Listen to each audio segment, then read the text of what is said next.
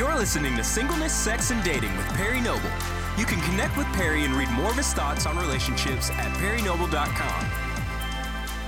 What's up, everybody? Thank you for tuning in to the Singleness, Sex, and Dating podcast with Perry Noble. My name me. is Stacey Tarrant, and our other co-host Meredith Knox is away today, but she'll be back next month. Yeah, she's singing today. She's singing. Yep. She's Just- not on a date. Nope. She's singing. Not yet. Not yet. This year. One day. One day.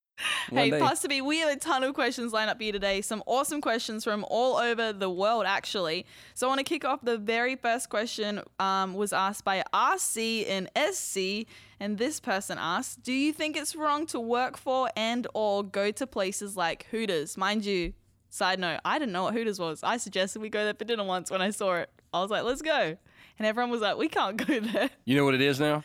Well, I've never been, but I can assume Okay. with the okay. title. Ye- yes. Yes. So I'm going to answer this question. It's a, it's a great question. I'm going to answer this question in, in multiple ways. Um, some people might slightly get offended, but I think we're all going to remember. Um, as far as working there, I, I would just say no. I just don't think it's wise. I don't think it's wise to put yourself in an industry. And some people go, well, it's just it's just a fun name. Okay. So let's say that there was a restaurant called Ding Dongs. and a bunch of girls got together and they were like, hey, well, let's go to Ding Dongs. Do we need to do this again? No, I'm dead serious right now because everybody goes, oh, well, it's just a nice name or it's just a funny whatever. But oh, if wow. girls said that, that would be considered, oh, th- those are, I mean, that's a, what's the word? That would be a, a, a, a slutty type thing, right? I don't do that. But if a g- bunch of guys get together and they say, well, let's go to Hooters. Well, let's Right. be honest. We know what that's about. We know why they're going there. It's not because they have great wings. If they had great wings, people wouldn't talk about other things. Woo! Tweet There that. So at the end of the day, I don't think it's real wise to go there. I wouldn't. I wouldn't take a date there. I definitely wouldn't want a guy to take my daughter there on Yeah. a date. I wouldn't want my daughter to work there. Um, and so I, I just think, I just think it's, I just don't think it's wise. Yep. We're not going to edit that out. I've, I've Oh, said that from stage before. I've said that from Okay. stage. Yeah. Good to know. So we're good. We're good.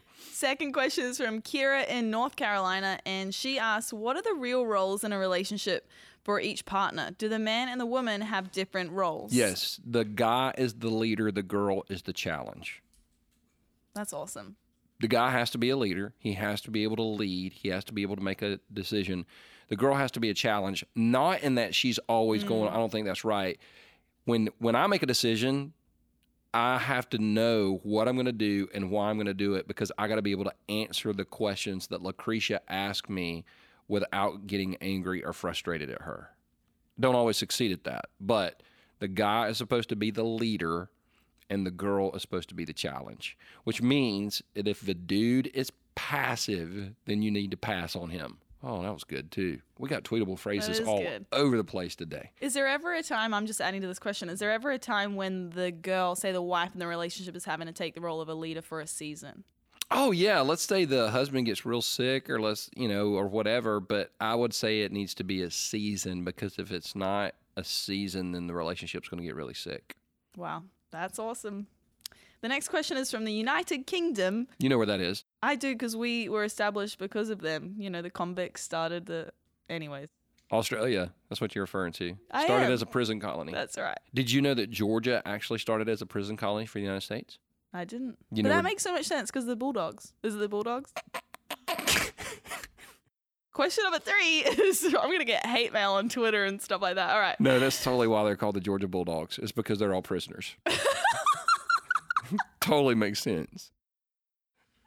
I just meant by the way they bark at people. I was like, this makes sense. Fun. Yeah. Question number That's three why they got locked up initially, is they were barking at people. is from Brian. Brian, I think that's how you say it. Mm-hmm. Brian in the United Kingdom writes Pastor P, after listening to your podcast, I decided I wanted to stand up emotionally and sat down with the girl I've had feelings for to let her know how I felt. We are good friends, and while she didn't give me feedback on how she felt, I get the sense she feels the same way but finds the idea of relationships intimidating. So, how do I pursue her in a godly way that makes her feel cared for without being pressured while trying to grow emotionally myself? That is a great, great question. Um, this the, and the reason I think it's a great question is because this is the tension I had to navigate with Lucretia. And so I sat down with her, I had a conversation with her, and then this is what I would do, Brian. I would I would just say to her, "Listen, I want to pursue you. Define for me what the win is in pursuit of you. You tell me what's too much pressure and you tell me what's appropriate." So for example, I was asking Lucretia, "Let's go out just me and you on a date." And she said, "Well, I don't feel comfortable with that." I'm like, "What do you mean you don't? We got, we got to get to know each other, right?" And she said, "I feel way more comfortable going out in groups."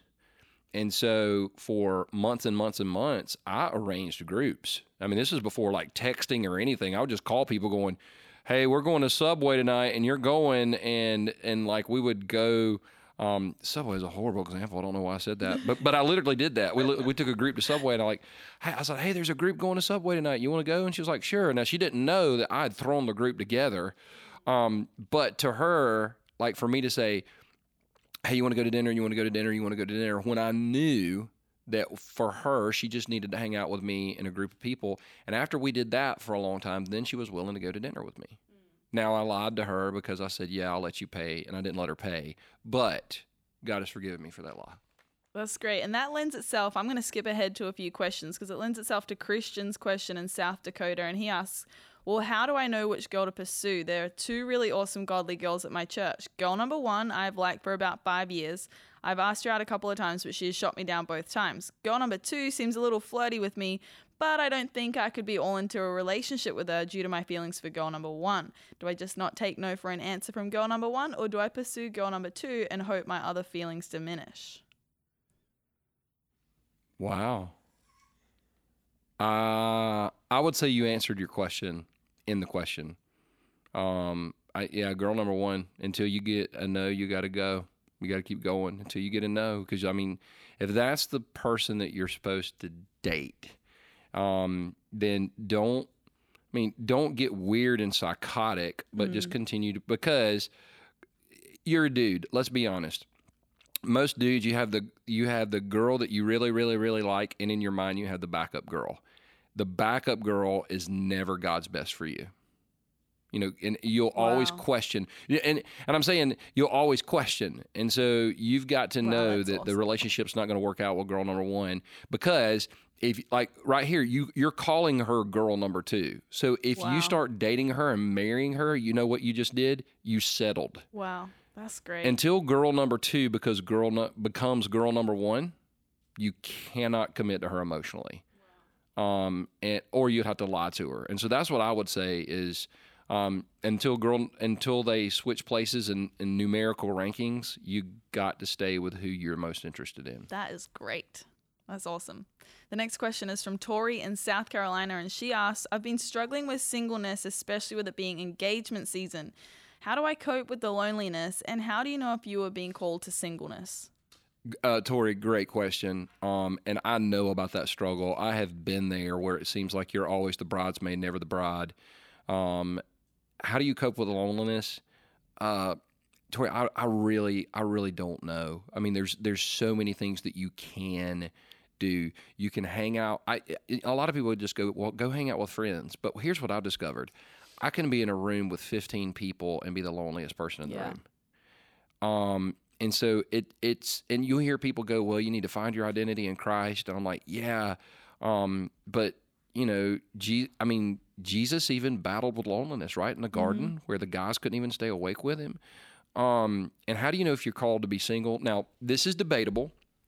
This is strongly um, my opinion, but I just was reminded of this the other day when I was reading through 1 Corinthians chapter 7. And Paul said, Hey, um, some of you are called to be single, and it's and, know, it's better not to be married or whatever. And a lot of people um, have looked at that and went, "Oh my gosh, am I called to be single or whatever?" But what we got to understand is the Apostle Paul was writing that to the Corinthian church at a time when the church was getting ready to go through a lot of persecution. And so there's a good chance. I mean, when Paul was writing that, the reason he was telling to be people to be single is because there were going to be a lot of martyrs. And so, in in many cases, if if there's a call to singleness, there could. I mean, it's kind of morbid, but there might be a call to even martyrdom, because God was calling people to be single because He was like, hey. Um, I don't want you to suffer through watching your family get killed or watching, you know, your wife or your, you know, whoever get tortured. And so I'm calling you to a season of singleness because you're going to be more effective. And um, the church is getting ready to go through some persecution. So, but that's just a philosophy that I've got. It it it might not be right, but that's what I've so. If if God has put the desire in your heart to get married one day, then don't give up on that desire because I think I think and I could be wrong, but I think um, you know you're called to be single when you're not dealing with that loneliness anymore. That's right. And Paul seemed to be pretty set on his ways. He wasn't, you know, moping around and upset about it. He seemed to be happy with the fact that he was single. Yeah. I mean, but think about how hard would it have been to have been Paul's wife? I mean, one day he comes home, he got beat up. One day he got um, locked in jail. One day he got, you know, rocks thrown at him. I mean, how difficult would it have been if Paul, I mean, he was obviously called to singleness. No, that's a really good thought. Good question, though, Tori. The next question is from Grace in Washington. So she writes this She says, As a kid growing up in church, I feel like I was taught that the best way to honor God was to avoid dating relationships altogether. Now, as a college student, I'm beginning a relationship with a godly man, and even though I like him, I sometimes struggle to let him pursue me because for so long I've believed that godliness and romance are opposed to one another unless you're married. What practical advice would you have for me as I try to pursue a true biblical view of romance within the context of this new relationship? I think you're better qualified to answer that question than me. I'm a dude. You're a girl. What would you say to that? I think so, Grace. What I understand from your situation is you grew up in a household where your parents always kind of discouraged you from dating um, because it was opposite of honoring God. That's what it sounds like. Yeah. Yeah, that's what it definitely sounds Yeah. like. But for me, I can't relate to that. My parents told me, hey, as a, as a kid growing up, they wanted me to go and experience the world. And I was like, no, I'm going to wait till I'm married to experience, you know, sex and all those things. And so I held off from dating till I was about 19.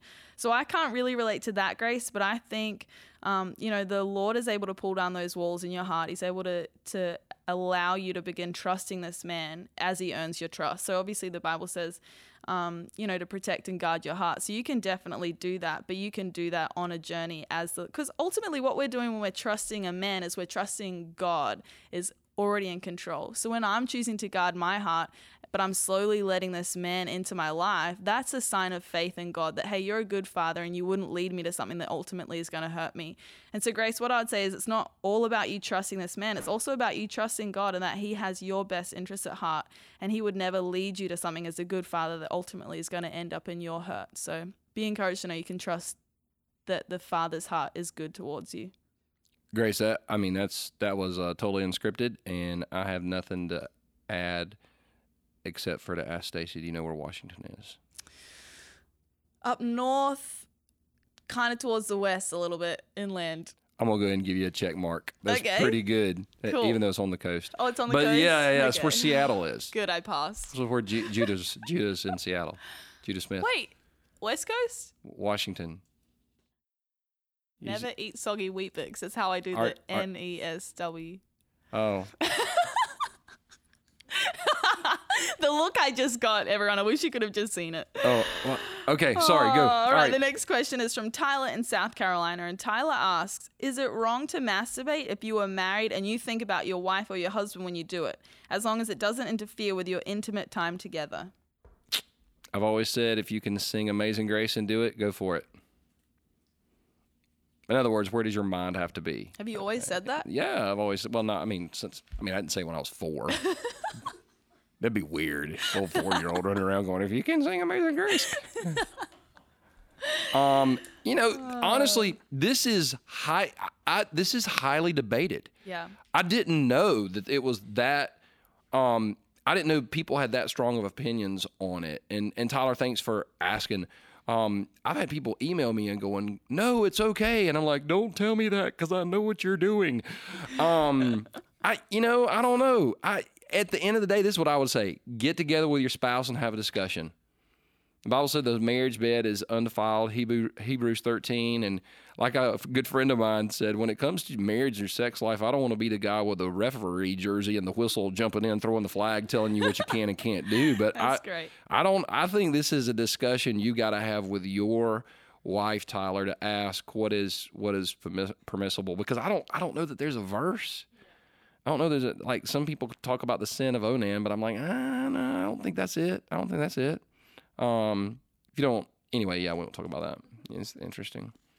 Awesome. Can we do that bonus question? Because that'd be a weird question to end with. We will definitely do it. the last question for you today, Pastor P, is from Unknown in Ohio. Do you know where Ohio is? Ah, not even going to try. I'm assuming in the Midwest somewhere. Yes, absolutely. Oh, nailed it. Midwest. Midwest. right. Right next to New Mexico. She asks, My boyfriend and I have been dating for almost a year. During our relationship, we have messed up sexually. We've talked about not doing it again, but it just keeps happening again and again. I'm tired of feeling guilty. What should I do? The thought of breaking up with him gets me excited because I won't have to feel guilty about sexually sinning. But it also worries me because what if I never get to date again? Should I just keep trying to work things out? Um, first of all, you've got to answer the question: Is this the guy you're supposed to be with? Mean, is this God's best for you? Like you were talking about earlier, the Father's heart. If it is, if it is God's best for you, because some people will say, "Well, he's not best. He's not best for you because you've messed up." But I know too many couples that that that you know they had to fight through this too. And listen, there's not a couple in the world that hadn't had to fight for purity. I mean, there's just not.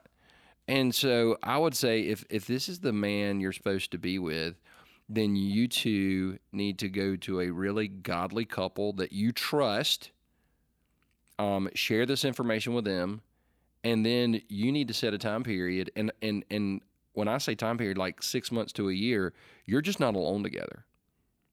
And when I say alone, you can go to dinner alone, like you can go sit at a restaurant alone. But when you walk, you know, when he walks you back to the apartment or the house, you don't go in. You don't you don't hang I mean you you hang out at Starbucks, you hang out or local coffee shops, you hang out in restaurants, you hang out in public parks during the day, right? Um, don't place yourself in a sinful situation because this is what I've discovered, and I've just discovered it from life experiences. When you consistently place yourself in sinful situations, you're eventually going to sin. Wow. When you consistently place yourself in sinful situations, you're eventually going to sin. So if this is God's best for you, then you have to find a godly couple that you trust. Um, ask them to pray with you and for you through this, and then don't just set at least a minimum of six months where you're not going to be alone.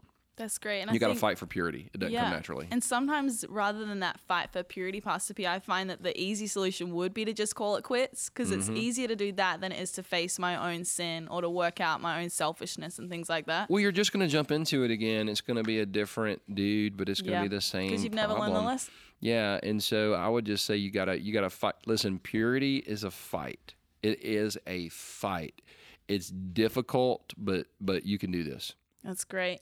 Any final thoughts as we close out this podcast? No, just that um, I was legitimately working on the book the other day. I was editing it. It's due out this fall. I'm super super excited about it.